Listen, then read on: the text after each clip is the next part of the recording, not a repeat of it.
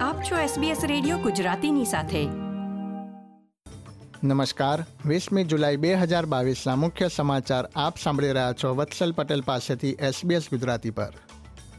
પ્રસ્તુત છે આજના મુખ્ય સમાચાર. સરકાર દ્વારા રિઝર્વ બેંક ઓફ ઓસ્ટ્રેલિયાની સમીક્ષા કરવાનો નિર્ણય. ઓસ્ટ્રેલિયામાં કોવિડ નાઇન્ટીનથી નેવું મૃત્યુ. એક જ દિવસમાં દેશભરમાં ત્રેપન હજારથી વધુ કેસ. અને વધી રહેલા કોવિડ કેસ બાદ વડાપ્રધાને લોકડાઉનનો ઇનકાર કર્યો.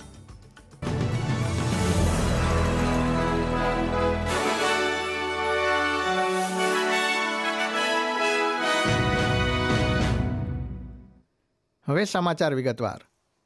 ટ્રેઝરરે રિઝર્વ બેંક ઓફ ઓસ્ટ્રેલિયાની છેલ્લા ચાર દશકમાં પ્રથમ વખત સમીક્ષા કરવાનો નિર્ણય લીધો છે. ટ્રેઝરર જીમ ચાલ્મર્સે જણાવ્યું હતું કે સમીક્ષા દ્વારા બેંક આગામી સમયમાં કેટલી સક્ષમ છે તે અંગે જાણ થશે. ઉલ્લેખનીય છે કે વધતા જતા ફુગાવાના કારણે રિઝર્વ બેંકે છેલ્લી ત્રણ વખતથી વ્યાજ દરમાં વધારો કરવાનો નિર્ણય લીધો છે અને બેંકના આ વલણની ટીકા પણ કરવામાં આવી રહી છે. ટ્રેઝરરે જણાવ્યું હતું કે સમીક્ષા ત્રણ સ્વતંત્ર વિશેષજ્ઞો દ્વારા કરવામાં આવશે અને તેમના લક્ષ્યાંકો પાર પડ્યા છે કે નહીં તથા અન્ય બાબતો વિશે તપાસ કરવામાં આવશે. બીજી તરફ રિઝર્વ બેંકના ગવર્નર ફિલિપ લોવે ટ્રેઝરરના બેંકની સમીક્ષાના નિર્ણયને આવકાર્યો છે. મેલબર્ન ખાતે પોતાના નિવેદનમાં ગવર્નરે ફુગાવાને કાબૂમાં લેવા વ્યાજદરમાં વધારા અંગે જણાવ્યું હતું. ડૉક્ટર લોવની સાત વર્ષની મુદત આગામી વર્ષે સમાપ્ત થઈ રહી છે. તેમણે જણાવ્યું હતું કે જ્યારે સમીક્ષાના તારણો બહાર આવશે ત્યારે તેઓ પોતાનું નિવેદન રજૂ કરશે. કેટલાક અર્થશાસ્ત્રીઓએ પણ ટ્રેઝરરના નિર્ણયનું સમર્થન કર્યું છે. અને તેને વર્તમાન સમયની જરૂરિયાત ગણાવી છે. ધી ઓસ્ટ્રેલિયા ઇન્સ્ટિટ્યૂટ ખાતે ચીફ ઇકોનોમિસ્ટ રિચર્ડ ડેનિસે જણાવ્યું હતું કે સમીક્ષા દ્વારા ઓસ્ટ્રેલિયાની નાણાકીય નીતિ વિશે જાણ થશે. ઓસ્ટ્રેલિયા ખાતેના અમેરિકન એમ્બેસેડર કેરોલિન કેનેડી શુક્રવાર બાવીસમી જુલાઈથી તેમનો કાર્યભાર સંભાળશે. કેરોલિન અમેરિકાના ભૂતપૂર્વ પ્રમુખ જ્હોન એફ કેનેડીના પુત્રી છે. તેઓ અગાઉ વર્ષ બે હજાર તેરથી બે હજાર સત્તર સુધી જાપાનના એમ્બેસેડર રહ્યા હતા.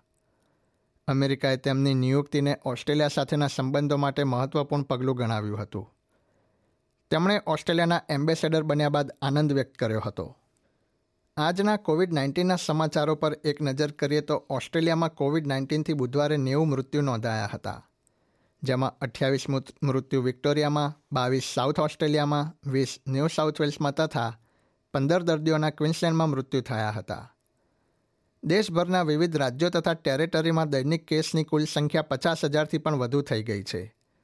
ન્યૂ સાઉથ વેલ્સમાં બુધવારે સૌથી વધારે પંદર હજાર ત્રણસો બાવન કેસ નોંધાયા હતા. વિક્ટોરિયામાં પણ બાર હજાર નવસો ચોર્યાસી કેસનું નિદાન થયું હતું. જ્યારે ક્વિન્સલેન્ડમાં નવ હજાર છસો પચાસ ચેપ નોંધાયા હતા. વડાપ્રધાન એન્થની એલ્બનીઝે કોવિડ નાઇન્ટીનના પ્રતિબંધો તથા લોકડાઉન લાદવાની વાતનો ઇનકાર કર્યો હતો. તેમણે જણાવ્યું હતું કે છેલ્લી નેશનલ કેબિનેટની મિટિંગમાં આ અંગે કોઈપણ રાજ્ય કે ટેરેટરીના પ્રીમિયરે તે અંગે માંગ કરી નહોતી. વડાપ્રધાને નોકરીદાતા તેમના કર્મચારીઓ કાર્યસ્થળે ફેસ માસ્ક પહેરે અથવા ઘરેથી જ કાર્ય કરે તે અંગે નિર્ણય લેવા સ્વતંત્ર હોવાનું જણાવ્યું હતું. તેમણે ચીફ મેડિકલ ઓફિસર પોલ કેલીએ માસ્ક પહેરવાનો નિયમ અમલમાં મૂકવાની ભલામણ નહીં કરી હોવાનું જણાવ્યું છે. જોકે આરોગ્ય અધિકારી પોલ કેલી લોકોને ભીડભાડવાળા ઇન્ડોર સ્થળો પર ફેસ માસ્ક પહેરવા માટે જણાવી રહ્યા છે. તેમણે આગામી મહિનાઓમાં ઓસ્ટ્રેલિયામાં કોવિડ ચેપની સંખ્યા વધે તેવી શક્યતા પણ વ્યક્ત કરી હતી.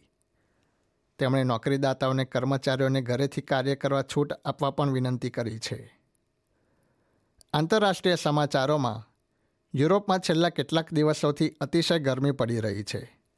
યુએનના હવામાન વિભાગના વડાએ જણાવ્યું હતું કે તાજેતરના યુરોપના હીટવેવથી સરકાર અને રહેવાસીઓ બંને પૃથ્વીના બદલાઈ રહેલા વાતાવરણ સામે ચેતવું જરૂરી છે. યુનાઇટેડ કિંગડમમાં સૌથી વધુ તાપમાન નોંધાયું હતું. દેશના નવ શહેરોમાં આડત્રીસ પોઈન્ટ સાત ડિગ્રીથી પણ વધુ તાપમાન નોંધાયું છે. ગ્રીસના એથેન્સ શહેરની પાસે લાગેલી આગને બુઝાવવા માટે ચારસો વીસ અગ્નિશામક દળના જવાનો જહેમત કરી રહ્યા છે. ચાર વિસ્તારો તથા બે હોસ્પિટલને ખાલી કરી દેવામાં આવી છે. ઘટનામાં કોઈ વ્યક્તિને ઈજા પહોંચી હોવાના સમાચાર પ્રાપ્ત થયા નથી તથા કોઈ ઘરને નુકસાન થયું હોવાની પણ માહિતી મળી નથી.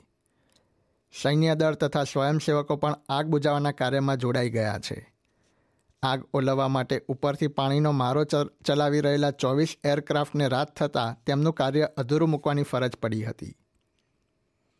ગ્રીસ ફાયર સર્વિસના પ્રવક્તા લોવાનિસ ઓટોપિયોસે જણાવ્યું હતું કે સવાર પડતાની સાથે જ એરક્રાફ્ટ ફરીથી એક વખત પાણીનો છંટકાવ શરૂ કરશે. આ સાથે જ આજના સમાચાર સમાપ્ત થયા.